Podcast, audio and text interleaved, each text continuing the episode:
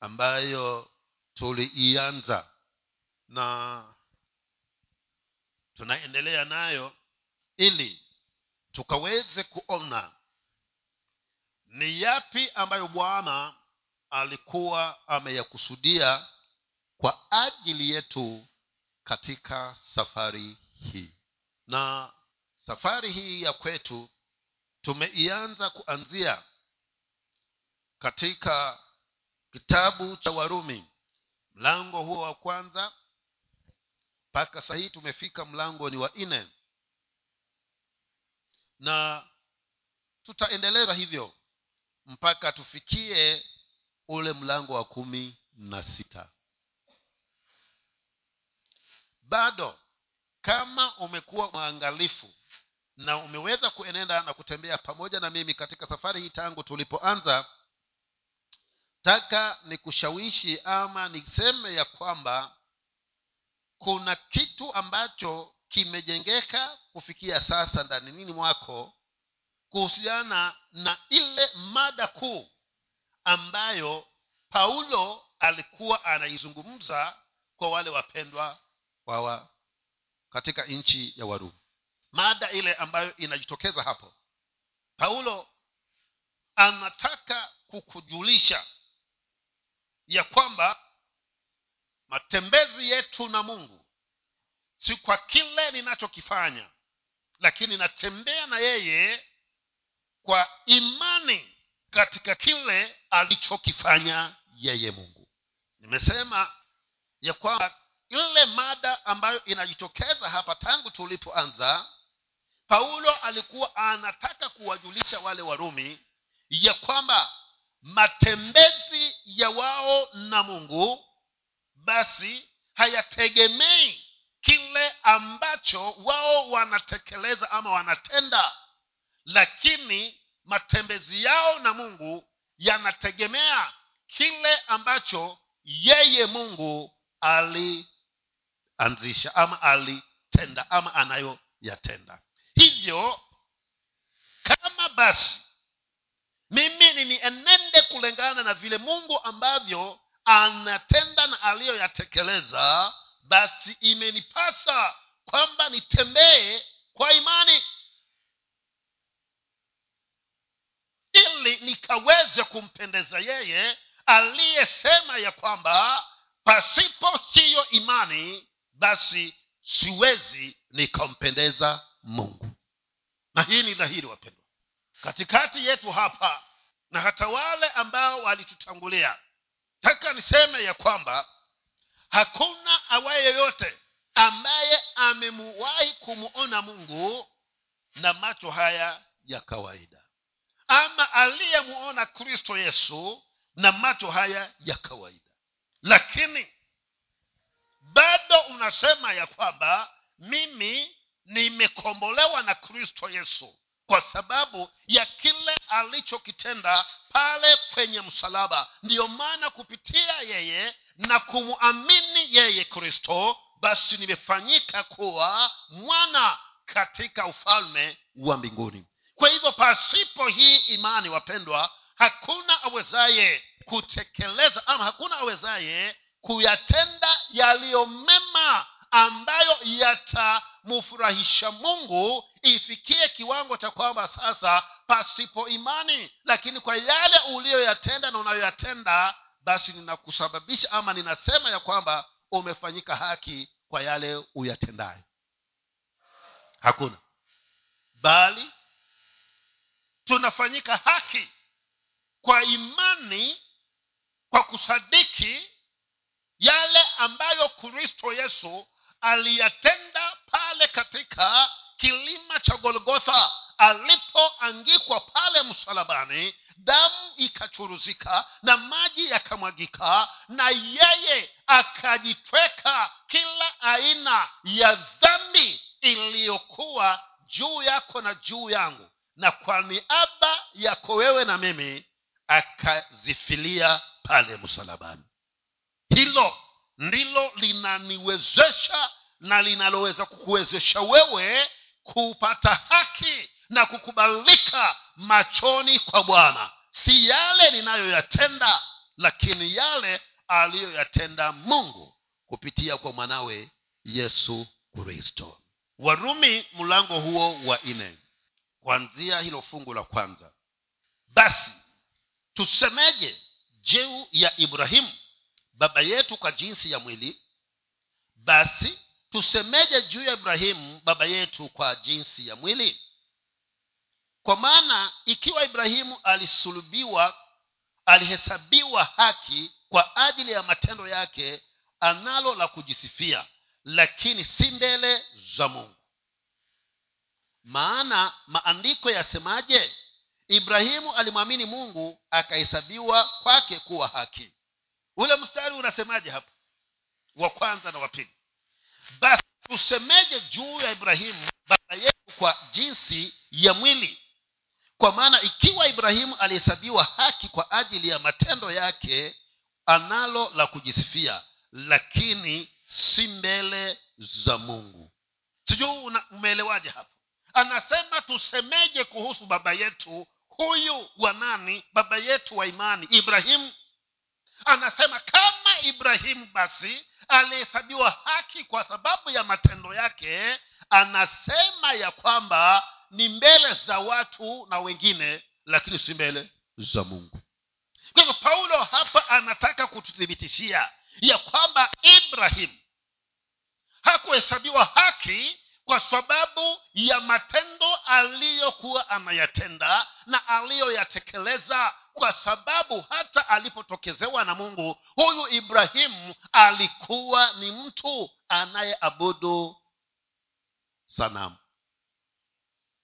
Kwa hivyo hayo matendo yake ya nyuma hayakuwa yanafaa kuhesabiwa kuwa haki lakini kilichomsababisha kwamba mungu amehesabu kwamba ni mwenye haki ni pale mungu alipomtokezea na akazungumzwa na yeye na aliposikia yale maneno ya bwana ibrahimu akayaamini ibrahimu akaleta imani pale akayachanganya na imani na alipofanya hivyo mungu akamhesabu kwamba yeye ni mwenye haki. Si kwa kile alichokitenda lakini kwa imani. Taka pia tufahamu hivyo ya kwamba wakati ibrahimu alipokutana na mungu kulikuwa hakujulikani kwamba kutakuwa na sheria.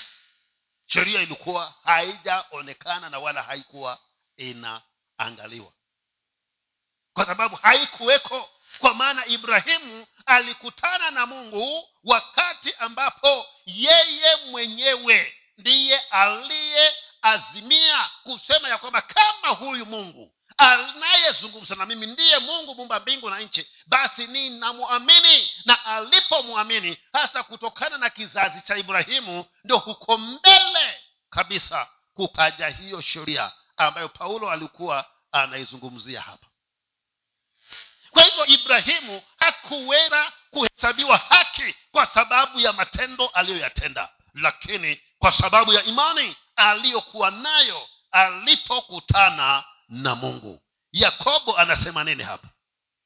Hebu acha tuangalie yakobo mbili. Yakobo mbili.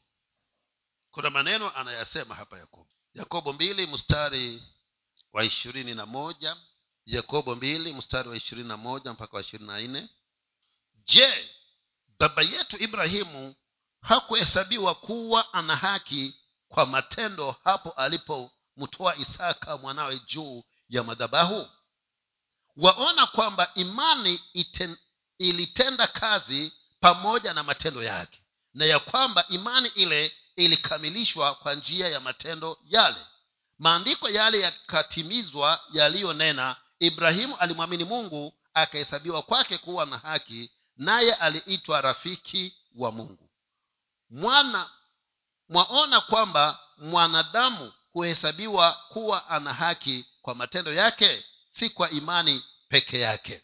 Kwa hivyo hapa sasa huyu ndugu anakuja kuthibitisha nini? Anasema ya kwamba baada ya kumwamini mungu basi ibrahimu akaazimia kutembea na mungu kuyatenda yale yanayompendeza bwana kwa hivyo kadri alivyoendelea kuishi katika hiyo imani alivyoendelea kumwamini mungu ndivyo ibrahimu alivyoweza pia kumpendeza bwana katika matendo aliyokuwa anayatekeleza hata alipoambiwa ya kwamba mutoe mwanao ibrahimu hakusita kwa sababu ana imani ndani ya mungu ya kwamba hata nijapomtoa na yeye ndiye mwanangu wa pekee na alisema kwa huyo atanibariki kama yeye aliyenipa ndiye anamhitaji basi mimi sita sita kumpatia kwa maana nina imani kuna ana uwezo wa kuleta tofauti wa kumfufua kama atamfufua ama kunipa mwingine. Kwa hivyo kilichomsababisha ibrahimu atende yanayompendeza bwana ni imani ndani ya mungu.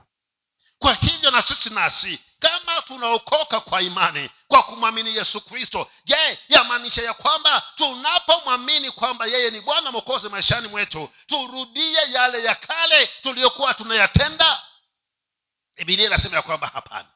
Bali tuenende kulingana na makusudi na matakwa ya bwana. Kwa hivyo paulo hapa anachotueleza ni kwamba ibrahimu alihesabika kuwa haki si kwa sababu ya matendo wala lolote alilokuwa amelianza kule nyumani lakini kwa kumwamini huyu mungu. Na alipomwamini bwana sasa akatembea kulingana na vile mungu anavyotaka yeye aenende. Kwa hivyo paulo bado anawasisitizia warumi hapa kwamba si juhudi zenu zinazowapatia wokovu. Si bidii zenu zinazoleta wokovu. Lakini imani ndani ya kristo yesu ndiyo ambayo imetufanya vile tulivyo.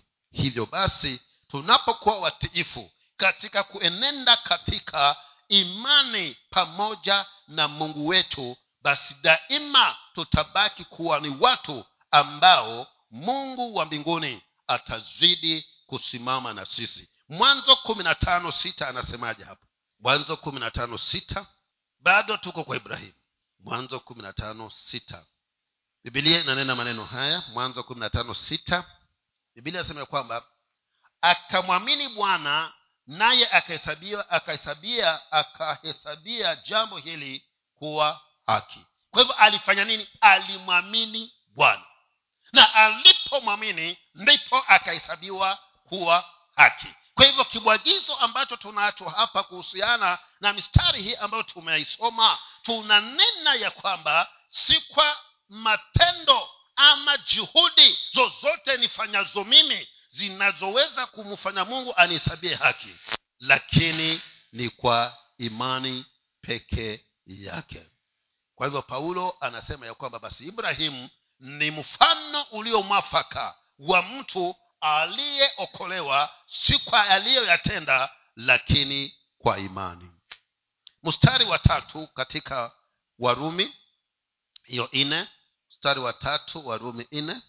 Hapo warumi nne usithubutu kupafunga kwa sababu ndipo tunapaangalia. Mstari wa tatu warumi nne. Mstari wa tatu unasema hivi maana maandiko yasemaje?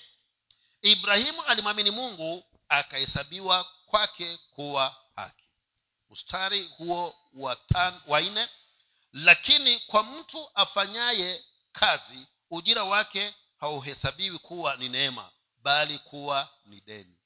Tatuchangane na watano lakini kwa mtu asiyefanya kazi bali anamwamini yeye ambaye amemuhesabia haki asiyekuwa mtaua imani yake mtu huyo imehesabiwa kuwa haki. Kwa hivyo hapa paulo anazidi kusisitiza ya kwamba ibrahimu yeye alifanyiwa kuwa haki kwa sababu ya imani lakini anasema ya kwamba mtu yoyote ambaye lakini kwa mtu afanyaye kazi ujira wake huhesabiwa kuwa ni neema bali kuwa ni deni. Kwa hivyo anasema ya kwamba kwa yule ambaye amefanya kazi kama atalipwa basi yeye halipi kwa sababu ya neema. Analipa kwa sababu anadai yule anayemlipa. Kisa na maana ashamfanyia kazi. Sasa kama ashamfanyia kazi basi anastahili ujira wake. Kwa hivyo kama ibrahimu alifanya matendo yaliyo mema ndiyo akapata hiyo kufanyika haki basi haki aliyokuwa nayo ibrahimu alikuwa ameifanyia kazi yeye mwenyewe si kwa neema. Lakini paulo hapa anasema ya kwamba sivyo kwa maana ibrahim kabla ya yote aliweza kumwamini mungu ndiposa akafanyika kuwa haki kama vile wewe na mimi kabla ya chochote tulichokuwa tumekitenda.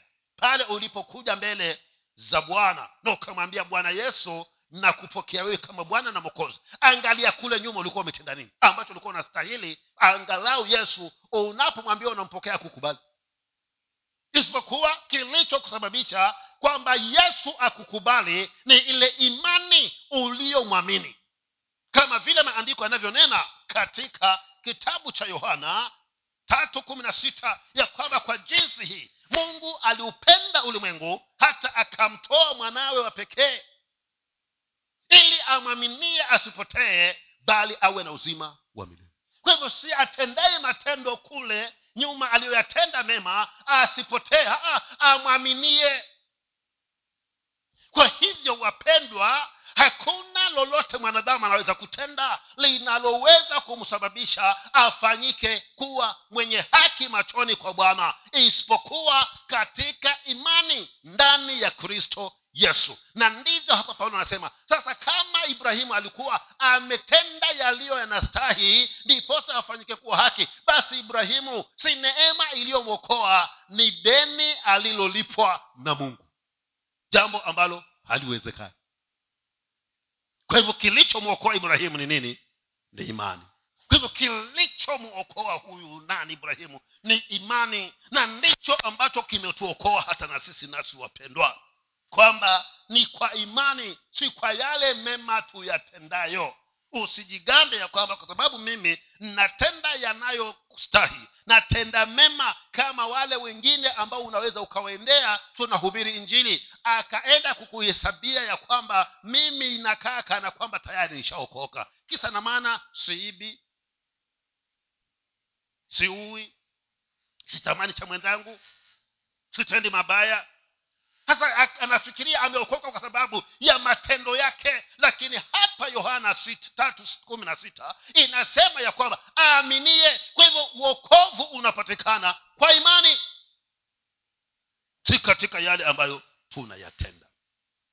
Sasa watu jambo lingine nalo pia huwa linaleta shida hapa ni hapa. Baada ya kuwa umeelewa ya kwamba mimi uokovu wangu nimeupata kupitia kwa imani. Wengine huwa na wasiwasi wakawa wanajiuliza je mimi nina imani ya kutosha? Kama ni kwa imani na vile navyohisi kule ndani ya moyo wangu vinavyohisi katika mwilini wangu ni kana kwamba kuna upungufu wa imani. Hasa kama nimepungukiwa na imani je nitaweza kuendelea na kufanyika kuwa haki machoni kwa bwana? Hasa kama ni imani inayotuokoa pendwa imani hii ni ndani ya nani? Ya kristo bwana yesu. Kwa hivyo hoja hii ya kujiuliza je nina imani ya kutosha? Je imani yangu iweze ikaniokoa? Sasa hizo maswali kama hayo huwa si wewe unayewaza anayeyaleta maswali hayo huwa ni shetani. Aweke shaka ndani ya moyo wako. Ya kwamba basi kama ni kwa imani wewe unajisikiaje unasikia iko ya kutosha hapo ndani ama ni uongeze? Kwa sababu ukiwa na hii basi uokovu utakuwa ni shida. Hayo ni maswali ya nani? Ya shetani kwa hivyo usikubali yapate nafasi ndani yako. Wewe ili mradi ushamsadika na mwamini kristo kama bwana mokozi maishani mwako haijalishi. Ndio yesu akasema ya kwamba si ukubwa wa imani lakini hata ukiwa na imani kama chembe ya haradhari yaani chembe ile ya haradhari ina, inafanana kidogo ule udogo wake na chembe ya wimbi.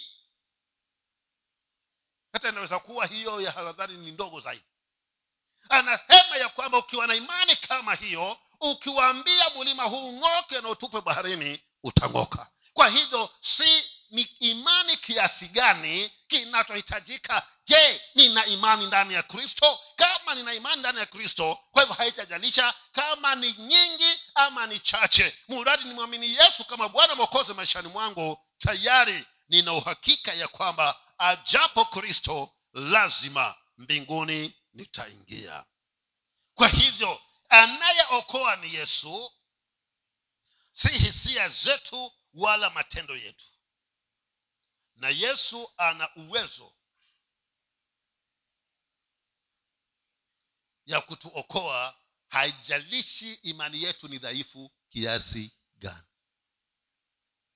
Kwa hivyo hapa paulo alikuwa atakuondoa zile dhana ambazo wakati mwingine sasa umejua cbd yangu inayoniokoa sasa ni imani inayoniokoa hata anakuletea swali kulingana na hicho kiwango chako cha imani. Wezafikiria wezaingia minguni wewe.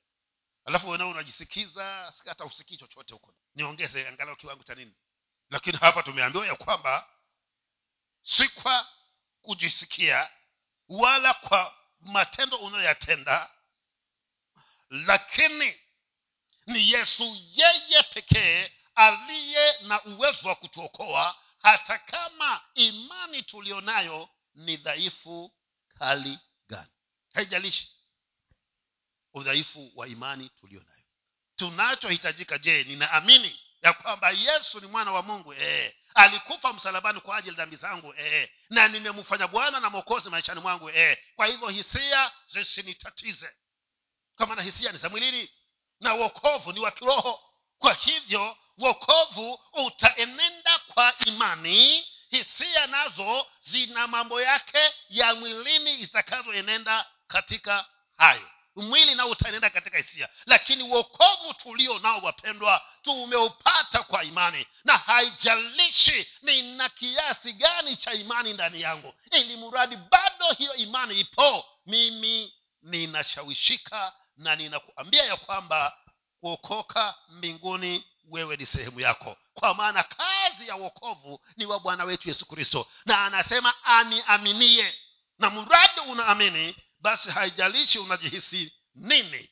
Lakini ili mradi yesu ni bwana wewe tayari umefaulu kuona ufalme wa mungu. Usisumbuliwe na unavyojihisi. Kwa hivyo yesu kristo anafanya nini yesu kristo anatupatia wokovu kama kipawa kama zawadi.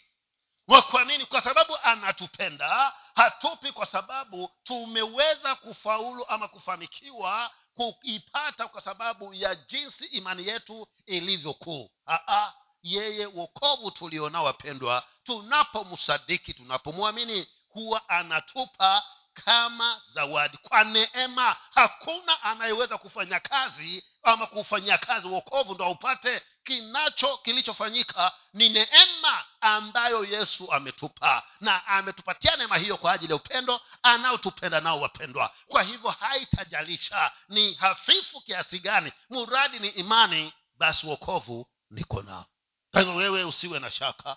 Wakati mwingine unaamuka unahisi ndani ya moyo wako kabisa nikana kwamba hiyo imani haiko. Sasa wewe asubuhi hiyo siku hiyo basi unaishi ukiwa na tashwishi unafanya bidii angalau uirejeshe. Si juhudi zako. Si bidii zako. Hii tumeipata kupitia kwa neema kwa sababu ya upendo ambao kristo yesu anaendelea kutupenda nao. Kwa hivyo ninajisikia iko sijisikii iko mradi mimi mwenyewe nishamuamini tayari hayo haijalishi. Hata iwe ni kiasi gani najua ajapodhihirishwa kristo basi mbinguni nitakanyaga. Kwa hivyo imani ni kumwamini na kumtumainia yesu kristo na kukubali ile kazi aliyoifanya pale msalabani. Hiyo tayari. Kumwamini na kumtumainia. Na kukubali ya kwamba alikufa akafufuka ili mimi niweze kupata wokovu. Hivyo kama liko na wewe haijalishi unajisikia ama hujisikii. Lakini kama hiyo imani hata kama ni hafifu kiasi gani imo ndani yako. Kazi ya uokovu ni wa yesu kristo si kazi yako wewe. Hivyo tunachohitajika baada ya kujua hivyo napaswa nimtegemee huyu mungu asilimia mia kwa mia. Kusiwe na mahali ambako nimeweka kwamba hapa asipojitokeza nitafanya hivi. Aa, asilimia mia kwa mia. Asipojitokeza mambo basi kama hatakuja ni aje. Asipokuja tena mimi bado nitabaki nikimtumainia yeye na hivyo litafanyika tu kwa mtu ambaye anajua ya kwamba nimeupata wokovu kwa imani. Lakini kwa yule ambaye anafikiria kwamba anaweza akafanya akafanya lolote lengine ili ajifanyie kwa haki basi huyu mtu itakuwa ni vigumu kwake kumtegemea mungu asilimia mia kwa mia. Lakini mpaka ufikie mahali ujue ya kwamba mimi hakuna lolote naloliweza kulifanya ambalo naweza kunifaidisha lakini nikiwa na mungu kila kitu kinawezekana. Sasa ukifika mahali hapo basi imani yako ikiwa imekupeleka katika sehemu hiyo wewe sasa utafikia mahali pa kumtegemea mungu asilimia mia kwa mia.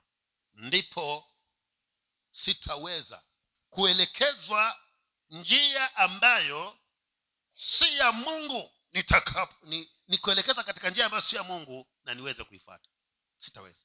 Nitasimama na wapendwa sioni kama ilikuwa rahisi kwa stefano. Lakini kilichomwezesha kuenda umbali ule alioenda mpaka kufikia mahali kuwa tayari kufa ni kule kumwamini kristo yesu na kuweza kumtumainia yeye na kuweza kumtegemea huyu yesu asilimia mia kwa mia.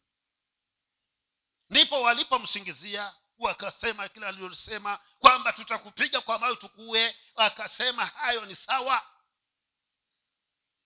Na stefano akatandikwa mawe. Mpaka ikafikia mahali anaona hawa sasa kiwango walichonifikisha ni kweli wamekusudia kuniua. Akawaambia sikieni naziona mbingu zimefunguka.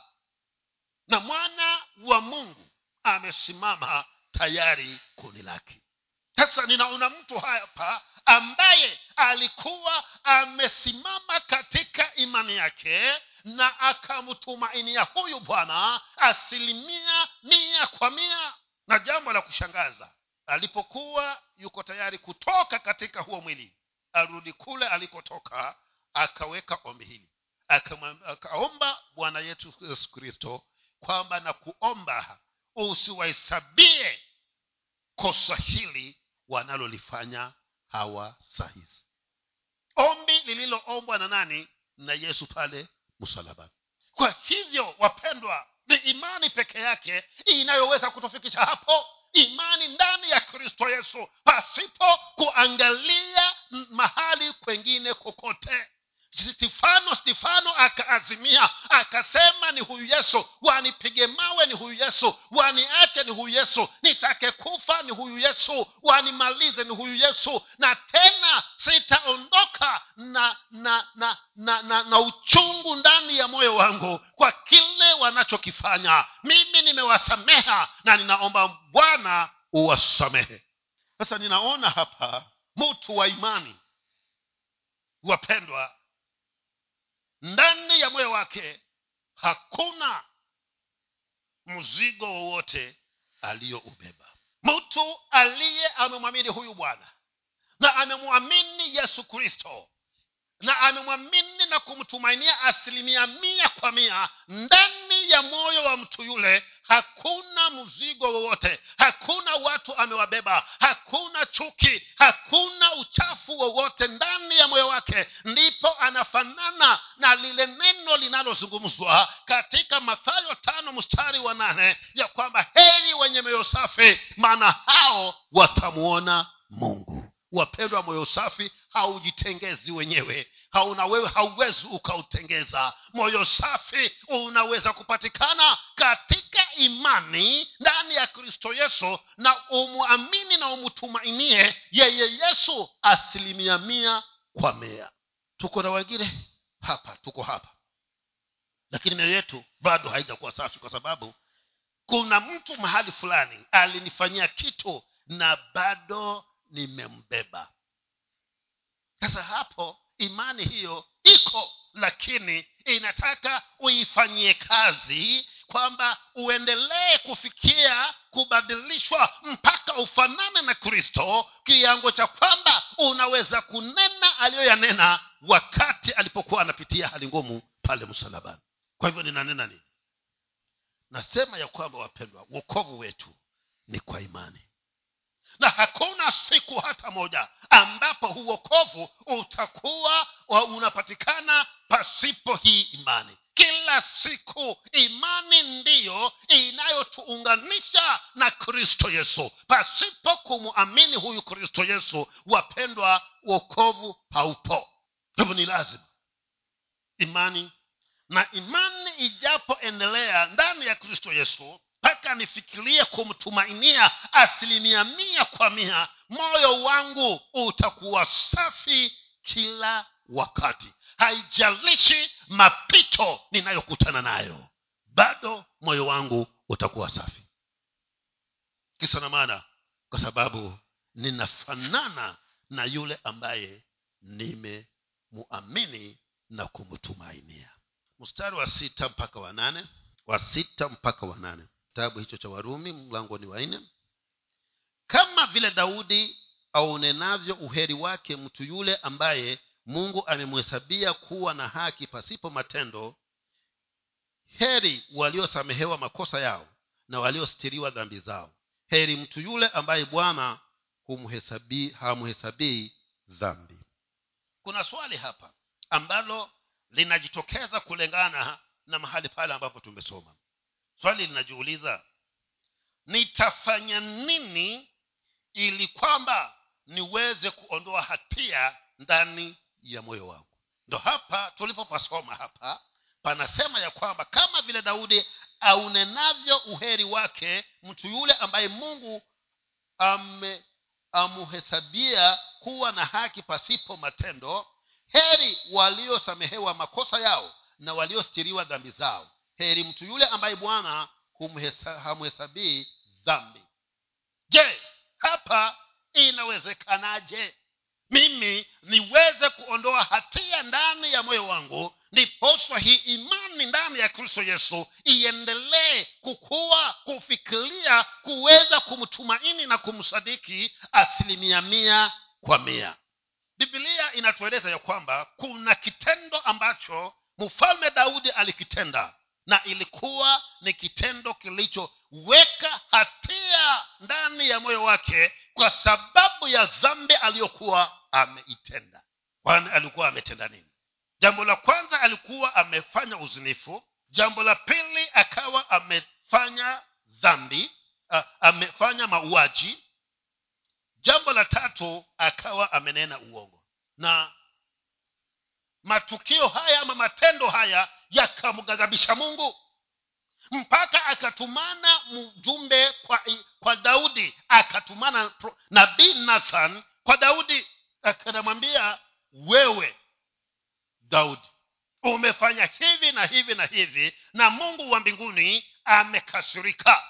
Lakini kando na hayo yote tunaona ya kwamba huyu mzee daudi huyu akaweza kugundua ni jinsi gani ambavyo anaweza kuondoa hatia ndani ya moyo wake mbele za bwana. Akafikia mahali akajua ya kwamba mungu huyu ninayemuabudu ni mungu wa msamaha ni mungu ambaye anaweza akamsamehe. Na alipomuomba mungu kwamba aweze kumsamehe maandiko yanasema ya kwamba mungu wa mbinguni akaweza kumsamehe sasa twarudi kwa ile swali letu. Ni nini kinachoniwezesha mimi kuweza kuondoa hatia ndani ya moyo wangu ili nifikirie kuhesabiwa kwamba sina dhambi machoni kwa bwana? Jambo la kwanza amesema hivi. Jambo la kwanza anasema ya kwamba tuache kukataa kwamba tuna hatia na tutambue ya kwamba tumefanya makosa tumefanya dhambi jambo la kwanza. Na hili wapendwa ni rahisi tena ni kweli.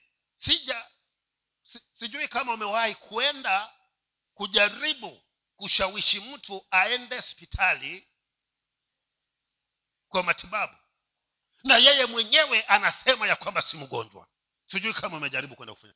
Ha ndugu nimekuja wewe lakini ah, wewe hapana. Twende hospitali. Kuuliza kwani na nini sinakuona mdhaifu sana we naona sana mwili wako uko na joto kupita kiasi. Ah, mimi si mgonjwa wafikiria huyo utamwezesha utaweza kwenda naye hospitali kweli? Inakuwa ni kazi ngumu sana.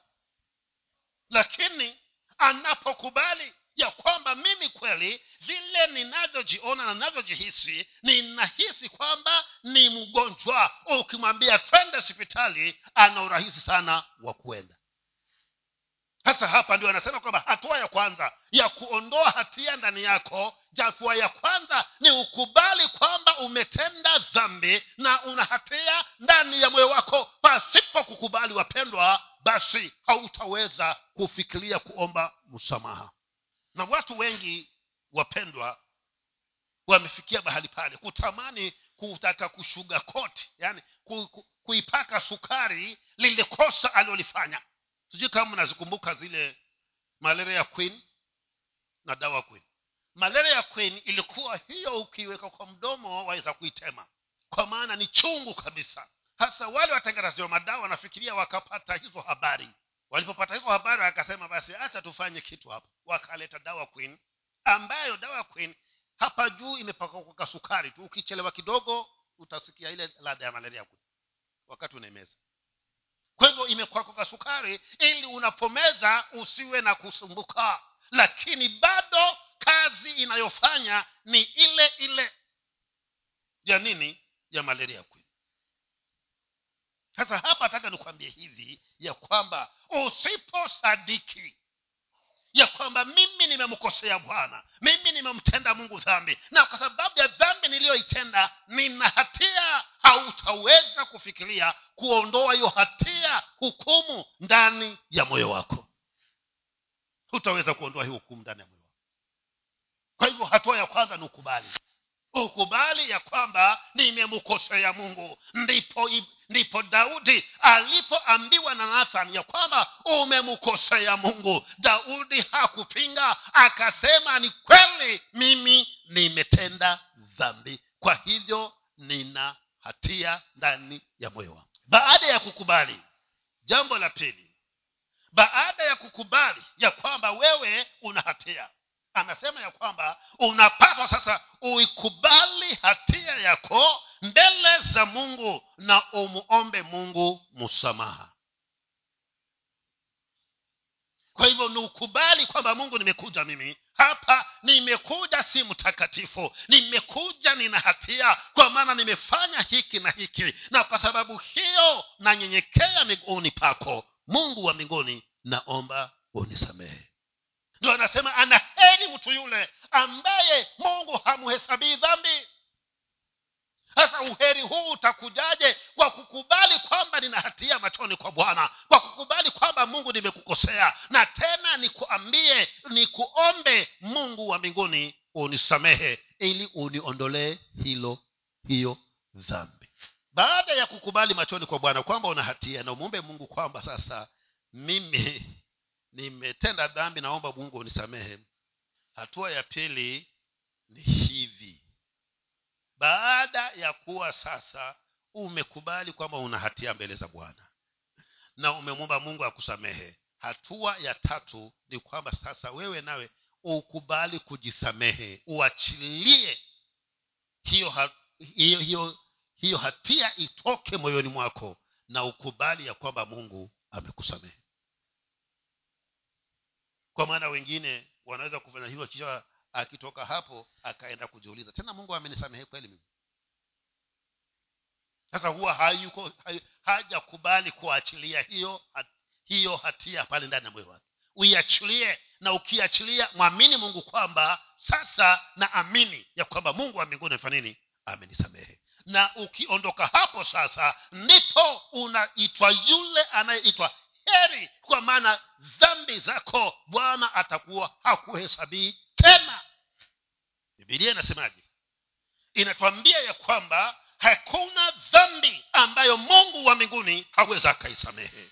Ndio maana bibilia inasema ya kwamba dhambi iliyotubiwa ni dhambi iliyosamehewa. Hebu tuangalie yohana waraka wa yohana moja waraka wa yohana moja mlango huo wa kwanza waraka wa yohana wa kwanza mlango ni wa kwanza mstari ni wa sita wa tisa. Waraka wa yohana wa kwanza mlango ni wa kwanza mstari ni wa tisa. Tukiziungama dhambi zetu yeye ni mwaminifu na wa haki hata atuondolee dhambi zetu na kutusafisha na udhalimu wote. Kwa hivyo anasisitiza ya kwamba tutakapoziungama dhambi zetu yeye mungu ni wa haki hata atuondolee dhambi zetu na atusafishe kutokana na udhalimu wote.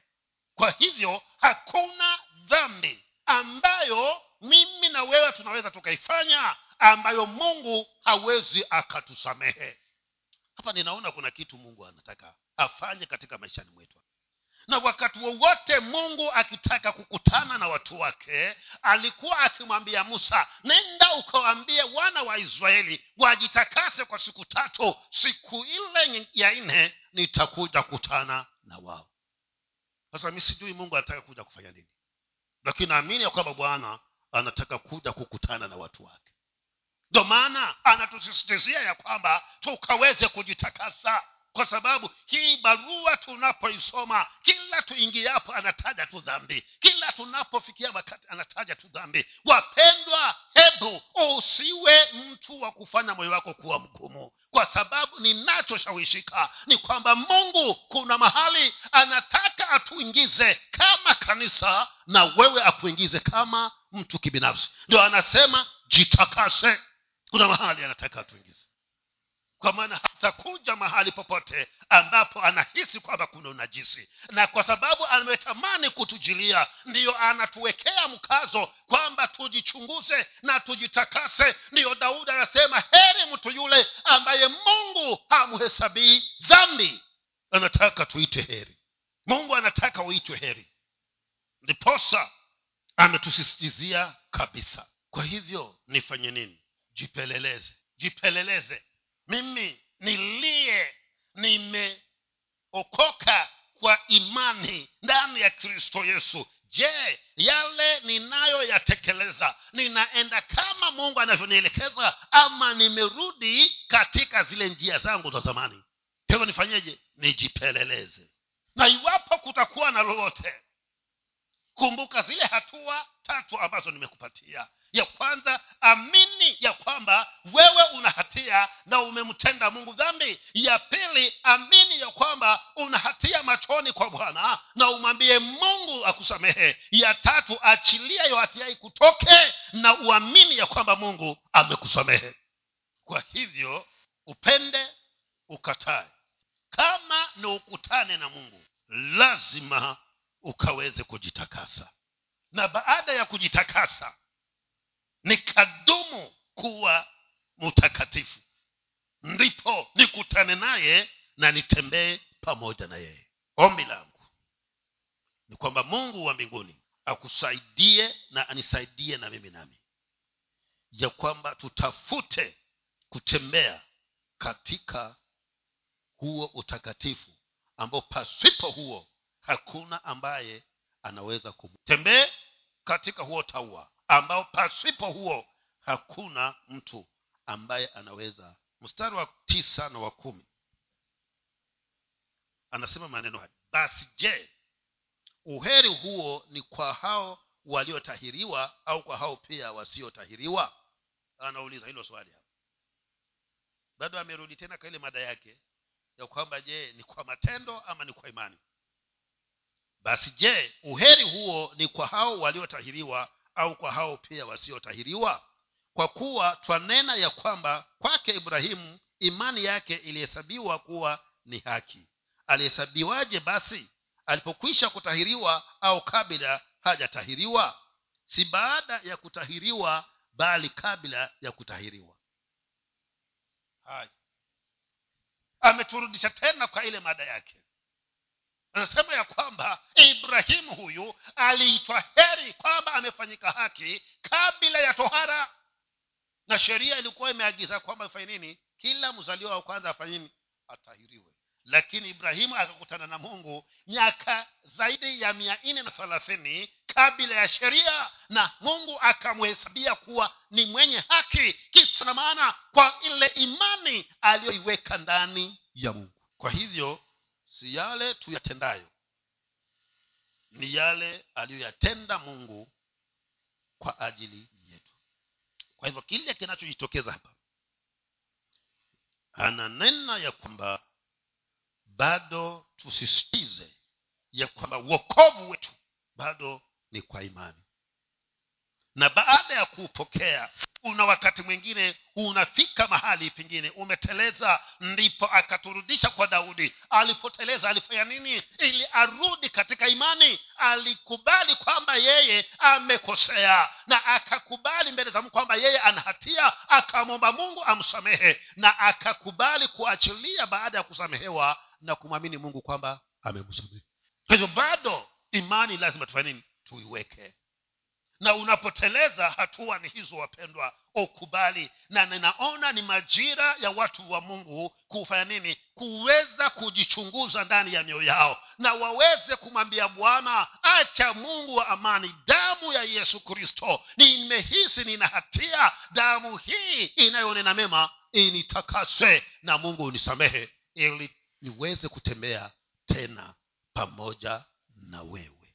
Hivyo wapendwa himizo niliyo nalo ni kwamba jichunguze na mimi nami kwa maana pasipo hivyo naweza nikawa najidanganya mimi na hakuna jambo baya kama kufikiria kwamba una kitu fulani kumbe katika hali halisia hicho kitu huko nacho. Utakapokuja kugundua utajuta majuto ambayo hayawezi yakarekebishika kwa hivyo swali ni je machoni kwa mungu wewe waitwa heri? Na kama mungu wa mbinguni anakuita heri basi wewe unafaa na unastahili kuendelea kusababisha huo uheri udumu katika maishani mwako. Lakini kama uliondokea hilo eneo la heri kwa maana amesema heri mtu yule ambaye mungu hamhesabii dhambi. Sasa kama wewe ni heri machoni kwa bwana hebu fanya kila unaloweza ubaki katika huo uheri. Na kama pengine kumekuwa na changamoto mahali fulani ukakuta umejiondoa umejiondoa katika huo uheri unaweza ukajirejesha kwa kwanza kukubali kwamba wewe una hatia ndani ya moyo wako kwa sababu umefanya makosa umetenda visivyo machoni kwa bwana. Pili kubali hatia hiyo mbele za bwana. Ambee bwana mimi ni mwenye hatia na naomba unisamehe. Tatu kubali kuiachilia hiyo hatia baada ya msamaha na uamini ya kwamba mungu amekusamehe. Na ukifanya hivyo utarudishwa tena katika ule uheri ambao daudi alikuwa anaozungumzia ya kwamba heri mtu yule ambaye mungu hamhesabii dhambi. Na huo uwezekano upo. Jambo zuri ni kwamba wewe mwenyewe unajua. Mungu naye anajua. Alafu kuna adui shetani. Kwa hivyo kama uheri unajua mungu anajua shetani pia anajua kuwa huyu ni heri wa bwana. Na kama mimi si heri wa bwana mimi mwenyewe ninajua mungu anajua na shetani naye anajua sasa umesaidika tu na vile ya kwamba jirani yako hajui. Hapo ndipo tu umesaidika napo. Lakini mwenyewe mshahidi mungu ni shahidi shetani aini ni nini? Ni shahidi. Kwa hivyo nifanye nini? Hasa kama nimeondokea huo heri heri nisawazishe mambo na bwana. Nirudi katika huo heri wangu. Ili kile anachotarajia bwana kutenda maishani mwangu akitende. Wapendwa waliochelewesha miujiza ni wewe si mungu. Wewe ndio umechelewesha muujiza wako. Kwa maana umechagua kuenenda katika njia uzipendazo wewe si njia anazozipenda bwana. Na kwa sababu hiyo umemwacha mwenye muujiza naye mwenye muujiza anasema sasa naubaki atakaporudi ndio tutasemezana. Kwa hivyo ni nani amechelewesha huo muujiza kama si wewe